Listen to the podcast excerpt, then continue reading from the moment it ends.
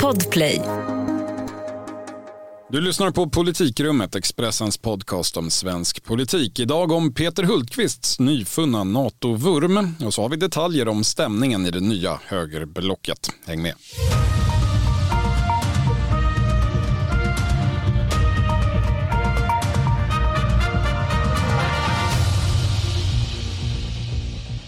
Det är tisdag den 10 maj och dags för jubileumsavsnitt här i Politikrummet. Det är nämligen det 30 Jämnt, stort och fint, eller hur Thomas Nordenskjöld? Ja, känns festligt. Ja, det är du och jag som sammanträder idag. Större än så blir det inte festen. Jag heter Viktor Bart Kron. I ett par månaders tid så har vi börjat den här podden med frågan har vi gått med i NATO den här veckan? Och nu är det väl nästan dags att faktiskt svara ja. Så här lät det när den gamla alliansfrihetens sista soldat, försvarsminister Peter Hultqvist, framträdde i Ekot i morse. Att eh, vi utnyttjar varandras styrkor och fördelar och kompletterar varandra fullt ut och dessutom genomför en operativ planering. Då blir det ju effekten att, eh, att vi blir starkare tillsammans. Ja, så där har det ju inte låtit tidigare direkt. Eh, nej, i alla fall inte från Peter Hultqvist. Det här var ju argument då om strategiskt djup i det nordiska försvaret, om försvaret av Baltikum, om säkerheten för Gotland som vi har hört från NATO-förespråkare mycket länge. Men Peter Hultqvist har ju inte varit en av dem. Nej, men det har han ju verkligen inte. Alltså, mina regeringskällor ger ju bilden av att Peter Hultqvist alltså verkat för att stoppa en, en svensk NATO-ansökan och gått ganska långt och egentligen längre än han hade mandat till enligt vissa och försökt bilda den här alliansen med Finland istället. Men, men det föll och Hultqvist har ju svängt här då alldeles uppenbart. Och nu har han ju hållit tyst ganska länge men alltså, jag har fått beskrivet för mig att det här skedde att han ska kommit hem efter påskhelgen och i något möte med en svensk ambassadör har ventilerat detta att han svängt. Eh, och det har ju spekulerats länge i regeringen om vad Hultqvist egentligen står men då har, liksom har, ska någon ha rapporterat vidare till någon annan regeringen att Hultqvist ska ha sagt detta på ett möte och så spreds i bilden. Så gick det upp för den övriga regeringen att Hultqvist hade kapitulerat. De pratar inte med varandra men de pratar med ambassadörer. Ja, det är bara budskapen framgår. Ja, och nu denna tisdag den 10 maj så blev det inte officiellt, det kan vi inte säga, för han säger ju inte uttryckligen jag anser att vi nu ska gå med i NATO, men han säger ganska mycket utom det och han säger att han återkommer med sitt besked när partiets process är klar. Ja, men lite ändå känslan av att man slutat låtsas tycker jag från regeringen. Den här lilla övningen med Magdalena Andersson och Ulf Kristersson i söndagens debatt var ju ett uttryck för det också. Ja, det, det, det, den offentliga hemligheten är allt mindre hemlig. När det gäller just Peter Hultqvist, varför är då detta särskilt intressant? Ja, det är ju det kategoriska och det aggressiva i hans NATO-motstånd som sticker ut från förr då. Och med förr behöver vi inte gå särskilt långt tillbaka. så I november så sätter han sin försvarsministerheder i pant egentligen på eh, den socialdemokratiska partikongressen att det blir ingen eh, NATO-ansökan med den här regeringen och jag som försvarsminister garanterar detta. Stora applåder utbröt. Eh, sen kom Ryssland med sina krav på en ny säkerhetsordning här den 17 december förra året. Efter, efterhand så blev det debatt om detta i Sverige. Peter Hultqvist var ju närmast kolerisk när han skällde ut eh, motståndarna, eller motståndarna, de som lite försynt förespråkade en förändring av den svenska säkerhetspolitiska linjen. Men han var arg. Han var, ja, han var mycket arg. Han tyckte det var djupt oansvarigt att ens prata om att ändra den svenska linjen i, i ett sånt krisläge. I början av februari i år så anklagade han Ulf Kristersson för desinformation när Kristersson förutspådde att Socialdemokraterna eh, nog skulle komma att ändra sig om NATO inom en femårsperiod.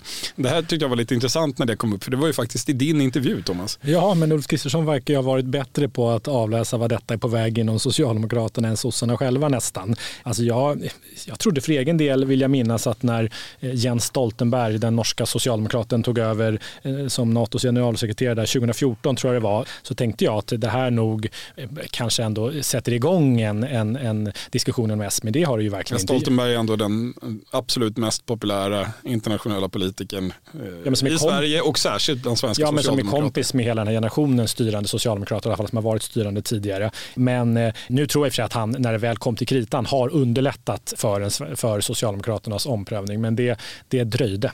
Ja det gjorde det och det måste ju ändå sägas att i de flesta partier i de flesta länder så hade det varit mycket mycket svårt för en minister att sitta kvar eh, efter att ha varit så eh, kategorisk och så eh, ja, närmast aggressiv mot de som inte håller med och sen gör 180 grader om. Det går ju knappt att gräva en djupare trovärdighetsgrop än vad Peter Hultqvist har gjort här. Alltså, han kommer ju få äta upp eh, det här så länge han är i närheten av politiskt aktiv, måste man ändå säga. Det kommer ju vara väldigt svårt för honom att göra några tvärsäkra utfästelser i framtiden. Ja, nu är ju just Socialdemokraterna ganska skickliga på det där. Eh, vi får väl se hur det kommer låta, men och så får vi se också vad som händer efter valet. Alltså nu läste jag här alldeles nyligen eh, på i Expressen att eh, han hade köpt en sommarstuga i finska skärgården utanför Åbo. Där är det väldigt fint, råkar jag veta. Jag har seglat där en gång i tiden. Men, alltså, men egentligen... Snart också NATO-skyddat. Ja, exakt så. Men egentligen är det ju lite ironiskt detta hur han har målat in sig i det här hörnet med tanke på att han mer än någon annan har drivit på för, för det här nära samarbetet med USA. Men det, var, det är just det här med att det inte skulle vara ett fullvärdigt medlemskap. Ja, nej, det är ju en väldigt västvänlig socialdemokrat på det viset. Han är ju eh, djupt engagerad i, i oerhört många bilaterala avtal med olika västländer. Och, den så kallade Hultqvist-doktrinen ja, som nu men, har men dagar denna, kvar om ens det. Ja, vi får se hur många. Man kan ju också säga att det som räddar Peter Hultqvist eh, är ju en kombination av faktorer om han nu sitter kvar, vilket allt tyder på. Magdalena Andersson vill absolut inte ha någon turbulens på försvarsministerposten i det här läget. Eh, känsligt läge med NATO-förhandlingar, eh, känsligt säkerhetspolitiskt läge överhuvudtaget. Stödpartierna i riksdagen lär inte heller vilja se någon turbulens i regeringen. Man kunde ju annars se en misstroendeomröstning framför sig. Det lär vi inte få se, i alla fall inte den som går igenom. Och sen är väl den kanske absolut största anledningen att eh, Peter Hultqvist någonstans går sida vid sida med sitt parti och en betydande del av svensk opinion i att ha gått på mycket kort tid från att vara tvärsäkra på att det här är väl ingenting för oss till att nog ändå tycka att vi kanske måste. Och just för att han har varit så kategorisk som han har varit så kanske han är då eh, i denna skruvade värld rätt person för att leda detta chockskadade parti genom den här omprövningen. Jo, nej men så, så tror jag att det är. Alltså det, eh, att det är en motvillig försvarsminister som leder oss in i NATO. Det liksom speglar ju den allmänna opinionen får man väl säga. I alla fall så speglar det stämningsläget inom Socialdemokraterna mycket väl att det här är ingenting man har valt. Man, har, man, man går motvilligt in i detta, så är det. Ja. Och eh, det går raskt.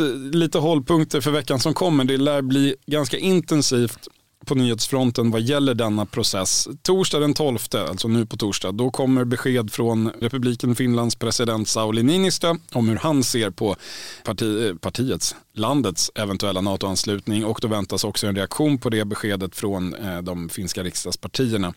Fredagen den 13 olycksbådande datum, men eh, likväl de svenska riksdagspartiernas säkerhetspolitiska analys ska presenteras då nu på fredag alltså. Men vi vet väl redan nu att den kommer inte vara enig?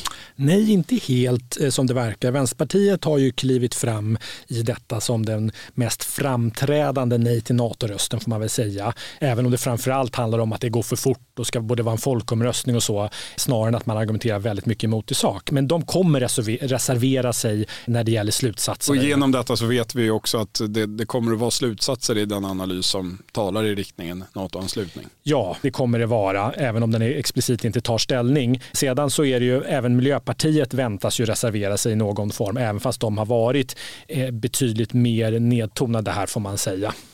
Japp, det är på fredag alltså. Vidare lördag den 14, då är det det finländska statsministerpartiet, Socialdemokraterna även där då, som fattar sitt formella beslut i frågan. Söndagen den 15, då ska svenska Socialdemokraternas partistyrelse fatta sitt hett efterlängtade och eh, ofta omplanerade beslut om ifall man ska fatta ett nytt säkerhetspolitiskt beslut och i så fall vilket.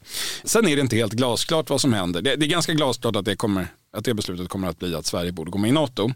Därefter är det ju inte helt glasklart med tidtabellen, men det vi vet är att republikens eh, president Sauli Niinistö kommer på statsbesök i Stockholm tisdag, onsdag, 17-18 maj. Och med tanke på läget så kommer det väl knappast bara vara för att äta middag med kungen och besöka något företag som tillverkar klimatneutrala köksfläktar eller så, utan det lär eh, utspela sig senare som har med denna process att göra. Det får vi väl tro. Ja, och alltså det jag har hört eh, från mina regeringskällor tidigare i alla fall, när man pratar med dem för någon, nu kanske det var någon vecka sedan, så, så har man ju sagt att nej, en ansökan kommer av allt att döma lämnas in den här veckan som kommer. Vi får väl se, men det blir ett historiskt besök av den finska presidenten, så mycket kan man nog säga. Det blir ett historiskt besök och därmed också en historisk 31 podd av Politikrummet som sammanfaller med detta statsbesök. Missa inte den heller. Kort paus, strax tillbaka.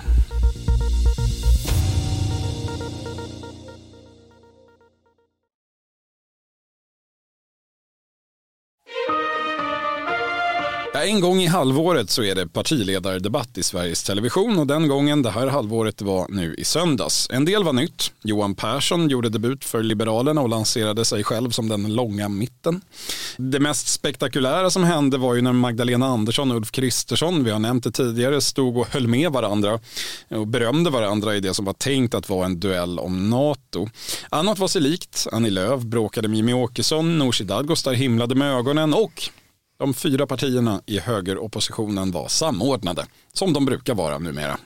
Ja, men det har blivit en vana får man väl säga med någon form av gemensamma utspel inför de här debatterna. Tidigare har det handlat om brottslighet, migration och energipolitik. Den här gången kom ett tungt utspel eh, och den, det handlade om höjda pensioner som svar på regeringens och Vänsterpartiets eh, garantitillägg. Ja, det, det, är ju verkligen både innehåll och form här. Alltså, förslaget var oväntat omfattande. Det handlar ju då om ett annat sätt att höja pensionerna med tonvikt i de lägre skikten, även om utformningen då är annorlunda mot regeringens. Eh, Dyr, alltså lite dyrare. Lite dyrare också. Vi, det, det, är väldigt detaljerat detta. Vi får hänvisa till Expressens ekonomisida för en fullödig genomgång av detta. Eh, det finns där, jag lovar. Men det är ju också tydligt att enigheten i denna fråga och andra har en poäng i sig själv. Särskilt Ulf Kristersson missade ju aldrig tillfälle under den här debatten att prata om hur eniga de är på hans sida. Eh, av politiken. Nej men så är det ju. Alltså, eh, från Moderaterna har det funnits eh, rätt stora förhoppningar inför de här tv-debatterna som nu väntar inför valet. Och det man framförallt har hoppats på då är från Moderaterna då är ju att det ska bli tydligt att det finns ett block till höger som kan samarbeta, som kan driva igenom sin politik, men att motsvarande då inte finns på den andra sidan. Att Magdalena Andersson ja, men saknar ett fungerande regeringsalternativ. Så. Och det får man ju säga blir tydligt. Sen om det spelar så stor roll är väl en annan och alltjämt mer öppen fråga. Det finns ju vissa indikationer på motsatsen. Alltså, Socialdemokraterna har ju gått som tåget eh, i opinionen sedan de dels förlorade sitt impopulära budgetsamarbete, det så kallade januariavtalet och framförallt sedan de blev av med sin enda koalitionspartner Miljöpartiet ur regeringen. Den enda vägen har ju varit upp sedan dess. Nej, men jag tycker det är intressant, alltså när man ringer runt och pratar med ledande företrädare inom Moderaterna och Sverigedemokraterna så är det ändå, de är påtagligt optimistiska efter den här debatten då i söndags. Eh, man försöker själva framhålla det som en vändning och eh, ja, nu har man ju liksom alltid ett intresse av att eh, göra det men, men jag tror att man i alla fall de, delvis är ärligt. Eh, och, och, det är liksom intressant tycker jag med tanke på den här samspeltheten man försöker eh, måla upp här. För det, det... Just nu pågår vår stora season sale med fantastiska priser på möbler och inredning. Passa på att fynda till hemmets alla rum, inne som ute, senast den 6 maj. Gör dig redo för sommar. Välkommen till Mio. Hej, Synoptik här. Visste du att solens UV-strålar kan vara skadliga och åldra dina ögon i förtid? Kom in till oss så hjälper vi dig att hitta rätt solglasögon som skyddar dina ögon. Välkommen till Synoptik vittnar om ett ganska dramatiskt skifte eh, när det gäller förhållningssättet och synen på Sverigedemokraterna inom inte minst Moderaterna. Ja, det är ju alldeles, alldeles uppenbart att så har skett och det, det går fort, eh, inte bara i NATO-processen utan även i den här. Den här är något långsammare ska sägas, men ändå.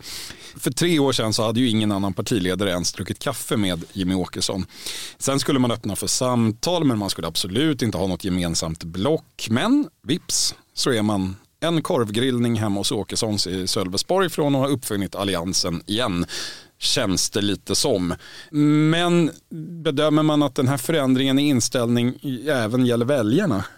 Eh, ja, alltså min bild är att man inom Moderaterna då sannolikt delvis via en del egna mätningar som man ju gör, gör bedömningen att Sverigedemokraterna inte längre är det sänke som de har varit. Alltså analysen inom Moderaterna är ju att den här samspeltheten inom högerblocket som man ju här hela tiden poängterar och inte alls längre har något problem att visa upp sig vid Jimmie Åkessons sida, men att det är en fördel inför valet och att det överväger eventuella väljarförluster som de här nära banden till SD har, har skapat.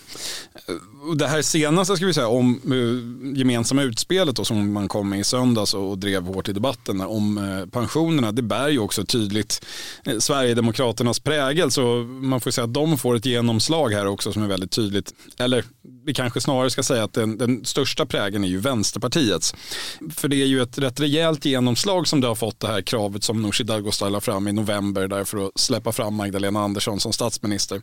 Alltså om Vänsterpartiet inte hade tvingat fram Nooshi-tillägget som de kallar det där och då, då hade vi knappast varit i ett läge ett halvår senare där sju av åtta partier nu, eh, Centern har ju inte riktigt satt ner foten än, men sju av åtta partier går nu fram med förslag om att eh, höja pensionerna eh, ganska rejält då eh, ett halvår senare. Det, det får man säga var bra utdelning på den där eh, lilla cirkusen i november. Jo, men verkligen. Och även om detta inte är någonting som Moderaterna har gått och drömt om i sak så har det varit viktigt för Moderaterna att eh, triangulera sig ur den här konflikten med, med Socialdemokraterna. Att bjuda Socialdemokraterna på att eh, pensionerna skulle bli en stor valfråga eh, har man inte velat göra. Men sen så, eh, jag tror att generellt det här, liksom det, det, man säger också inom Moderaterna är ju att man genom att göra upp på det här sättet så, och fylla det här samarbetet med innehåll så blir det svårare för Socialdemokraterna Sverigedemokraterna att hela tiden, eh, att, ja, men annars hade det kunnat vara de som berättar vad, vad ett samarbete med Sverigedemokraterna skulle innehålla. Och nu har man kunnat visa i fråga efter fråga inför de här debatterna vid fyra tillfällen, två budgetar, att titta här, det är inte så farligt. Eh, så. Det är ju det som ligger i, i, i den eh, i vågskålen för det positiva. Det potentiellt negativa är ju då att man å andra sidan då inte får svårare att hävda sin egen särart. Eh, det blir lättare för då regeringssidan att företräda en massa olika viljeriktningar och man kan projicera sina egna önskemål om vad som ska eh, bli bättre här i världen och hur exakt regeringen ska se ut efter valet. Här får man ett paket, take it or leave it och just nu lutar det ju ändå åt att leave it eh, vinner. Men men, vi får se hur det blir. Men det som framförallt varit viktigt för Moderaterna är att man nu ser ut att kunna fälla regeringens vårbudget så, så länge Centerpartiet inte räddar den. Och är det så att Centerpartiet eh, går in och räddar regeringens budget, eh, ja men då kan man visa det för allmänborgerliga väljare och då hoppas man ju också att man ska kunna locka tillbaka en del av dem. Och det har man ju hoppats på förr ska vi säga utan att det för den saken skulle har hänt och det går väl att kanske ifrågasätta i vilken mån det finns allmänborgerliga väljare kvar i Centern. Men skam den som ger sig, man vet aldrig.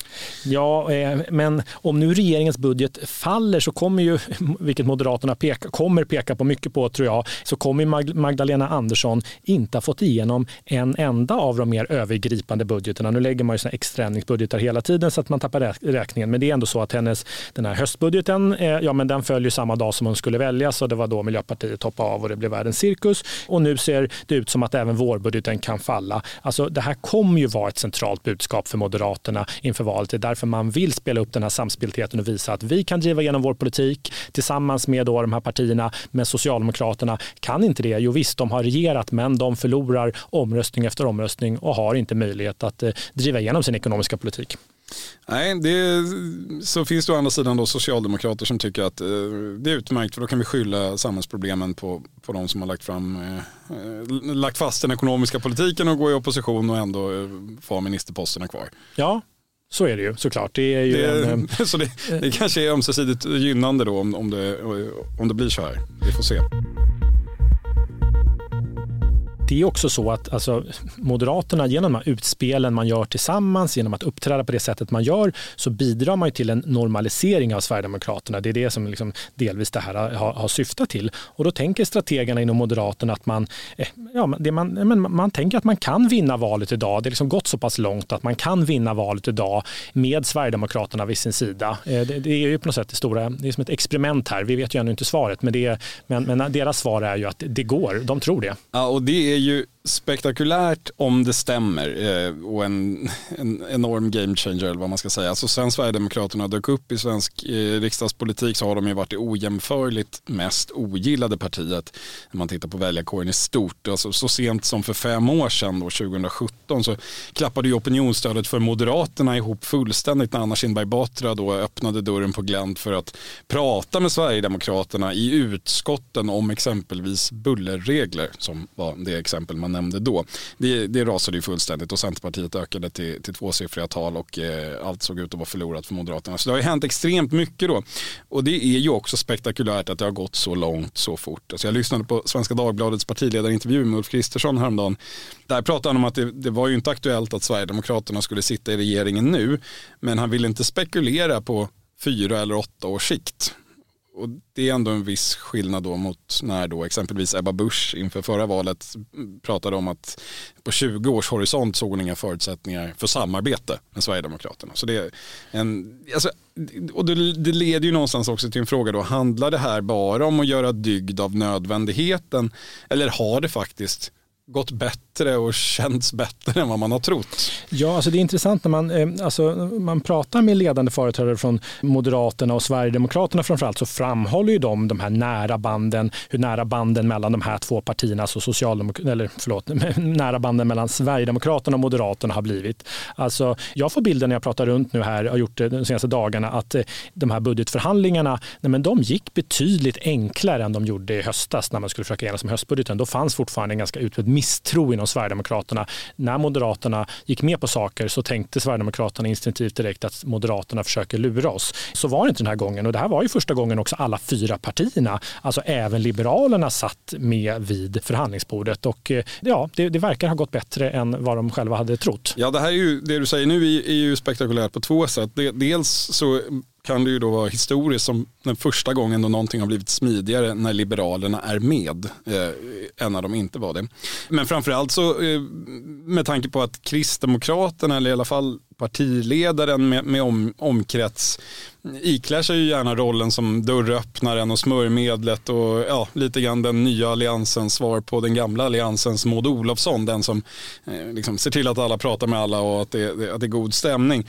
Det verkar alltså inte riktigt vara sant enligt din bild. Nej men alltså, jag tycker att det är, liksom en, det är faktiskt en, en intressant parentes här i sammanhanget är att när man pratar med, med runt inom då framförallt Moderaterna och Sverigedemokraterna så ger de bilden av att det har varit lätt att göra upp mellan de två partierna än vad det har varit med Kristdemokraterna. Så jag har varit inne på det i den här podden tidigare, men inom Moderaterna så hör man ju rätt många som är påtagligt trötta över Kristdemokraterna som man anser ägnar sig åt någon form av dubbelspel och säger en sak hela tiden i förhandlingarna men en helt annat, har ett helt annat alltså budskap utåt. Eh, alltså, delvis tror jag att detta är ett uttryck för att eh, Jakob Forssmed då, som är ekonomisk politisk talesperson för Kristdemokraterna och förhandlar för Kristdemokraterna, eh, han tillhör en annan liksom, maktsfär eller annan falang i partiet än, eh, än Ebba, Ebba Busch och de står på olika sidor i de här interna stridigheterna som har varit om bland annat eh, Sverigedemokraterna. Men det man inom då både Moderaterna och Sverigedemokraterna säger är att Jakob Forssmed driver en sak i förhandlingarna och det går inte alls ihop med det Ebba Busch eh,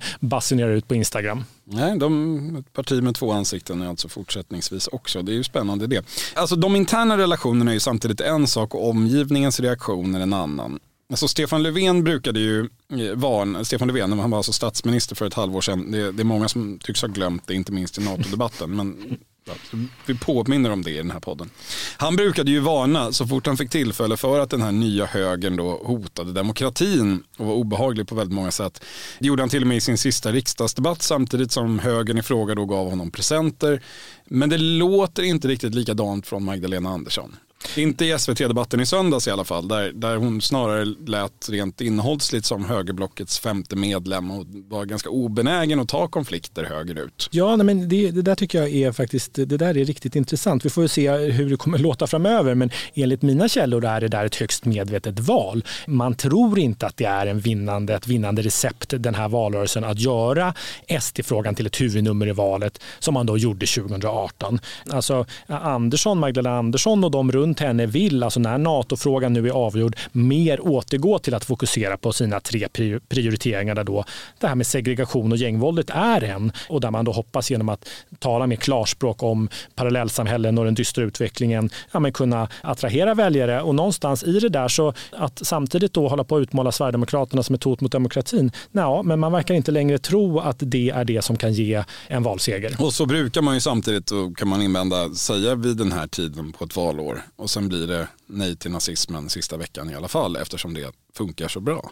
Ja, nej men det är alltså, verkligen så. Man får väl se hur, hur det kommer låta. Och jag tror, och det säger ju när man pratar med ledande socialdemokrater, ja men det är klart att vi, vi kommer påminna väljarna om att Jimmie Åkesson inte kan välja mellan Macron och Putin. Eh, så. Men det är ändå liksom det här då som när man pratade med, eh, innan Löfven försvann iväg och de runt honom, det har ändå bytts ut eh, rätt många där, så sa ju de att ja, eh, i valrörelsens slutskede kommer SD-frågan bli ett huvudnummer här. Nu tycks det inte bli så. Sen om Socialdemokraterna verkligen kommer hålla fast vid detta får vi se. Men just nu är detta inte en liksom, bärande del av strategin. Kan ju kanske, kan man då spekulera, handla lite grann om att man känner att man har något mer eget att komma med nu i företrädarväg än vad man kanske hade på den tiden. Men sen ska man väl också säga att det finns andra aktörer i det svenska samhällslivet än det socialdemokratiska partiet som kan tänkas ha åsikter och lägga sig i en valrörelses narrativ eller hur vi ska säga.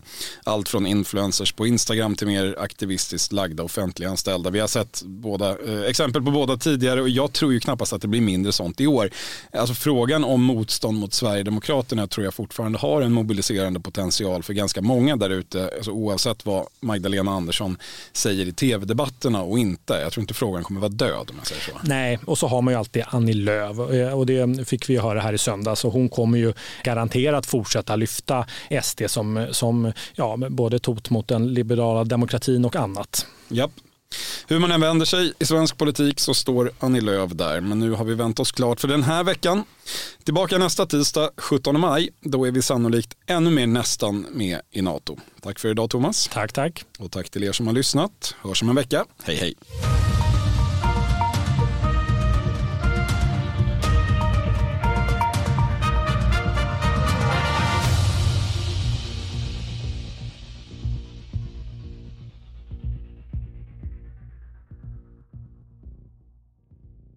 Du har lyssnat på en podcast från Expressen. Ansvarig utgivare Klas Granström. CSRD, ännu en förkortning som väcker känslor hos företagare. Men lugn, våra rådgivare här på PWC har koll på det som din verksamhet berörs av. Från hållbarhetslösningar och nya regelverk till affärsutveckling och ansvarsfulla AI-strategier. Välkommen till PWC.